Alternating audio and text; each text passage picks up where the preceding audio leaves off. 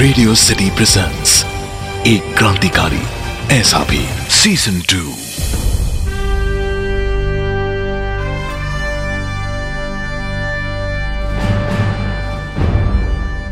भारत की आज़ादी के लिए असंख्य लोगों ने योगदान व बलिदान दिया था। लेकिन यह बड़े ही दुर्भाग्य की बात है कि हम सिर्फ़ कुछ ही क्रांतिकारियों के नाम जानते हैं। पर अगर मैं आपको कहूँ कि भारत को अंग्रेज़ों से आज़ाद कराने के लिए सिर्फ़ भारतीय क्रांतिकारियों ने ही नहीं, बल्कि कुछ अंग्रेज़ों ने भी ब्रिटिश हुकूमत के खिलाफ आवाज़ उठाई और आंदोलन में हिस्सा भी लिया। एक क्रांतिकारी ऐसा भी सीज़न टू में। हम ऐसे ही क्रांतिकारियों की कहानी आप तक पहुंचाएँगे। भारत की आज़ादी की अगर हम बात करें और हम उन अंग्रेज़ों का ज़िक्र करें जिन्होंने हमारे देश को अंग्रेज़ी हुकूमत से आज़ादी पाने में मदद की थी। तो सबसे पहले जो नाम हमारे सामने उभर कर आता है, वो नाम है एनी बेसेंट। एनी बेसेंट का जन्म 1 अक्टूबर 1847 को लंदन में हुआ था। एनी बेसेंट एक British socialist, theosophist, freemason women's right and home rule activist, educationist और भारतीय राष्ट्रवाद की प्रचारक थी।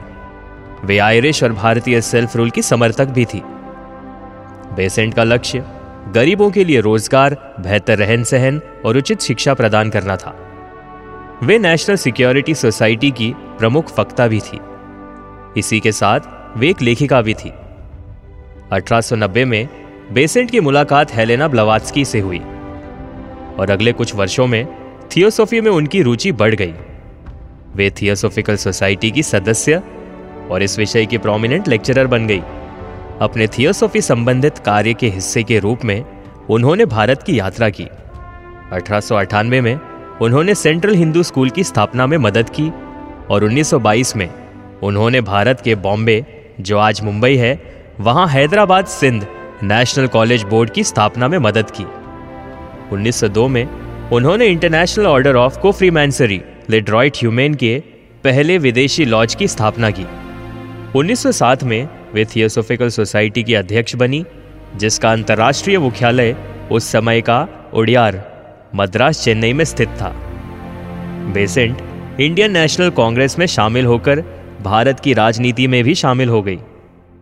1914 में जब पहला विश्व युद्ध छिड़ा तो उन्होंने भारत में लोकतंत्र और ब्रिटिश साम्राज्य के भीतर अभियान चलाने के लिए होम रूल लीग की शुरुआत करने में मदद की। इसके परिणाम स्वरूप 1917 के अंत में उन्हें इंडियन नेशनल कांग्रेस के अध्यक्ष के रूप में चुना गया। एनी ने एक साप्ताहिक पत्र, कॉमनवेल्थ की स्थापना की। एनी बुराई के खिलाफ खुलकर आवाज़ उठाती थी। भारतीय स्वतंत्रता आंदोलन में बेसेंट का सबसे उल्लेखनीय योगदान 1916 में होम रूल लीग की स्थापना थी। बेसेंट ने लोकमान्य बाल गंगाधर तिलक के साथ मिलकर एक ऐतिहासिक आंदोलन चलाया। जो दशकों से चले आ रहे भारतीय स्वतंत्रता संग्राम में एक बहुत ही महत्वपूर्ण मोड़ बन गया। आयरिश होम रूल आंदोलन के तर्ज पर शुरू किए गए इस धर्म युद्ध का उद्देश्य ऑस्ट्रेलिया और कनाडा की तरह भारत के लिए डोमिनियन स्टेटस हासिल करना था। यह आंदोलन दो वर्षों तक चला, जिसमें इंडियन होम रूल लीग की गतिविधियों ने स्वतंत्रता संग्राम को सशक्त बनाने के लिए महत्वपूर्ण भूमिका निभाई थी।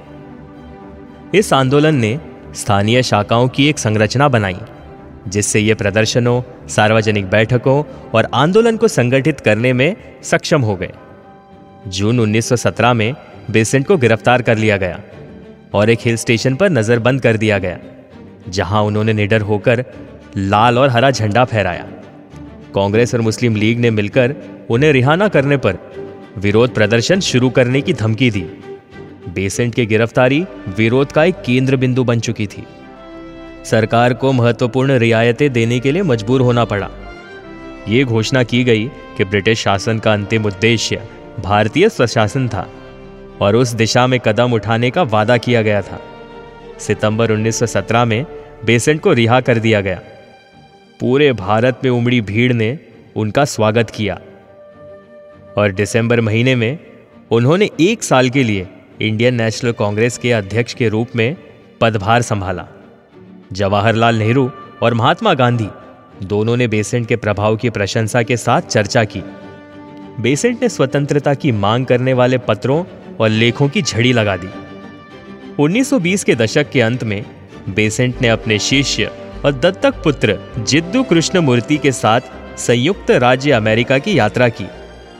बेसेंट ने भारतीय स्वतंत्रता और थियोसॉफी के लिए अभियान निरंतर जारी रखा और 20 सितंबर 1933 को एनी बेसेंट का निधन हो गया।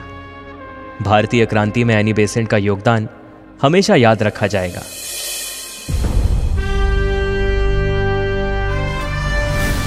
तो ये थी विदेशी मूल की स्वदेशी क्रांतिकारी एनी बेसेंट की कहानी। आप सुन रहे थे एक क्रांतिकारी ऐसा भी, season two. only on Radio City. Radio City presents a Krantikari, Kari. Bhi, Season 2.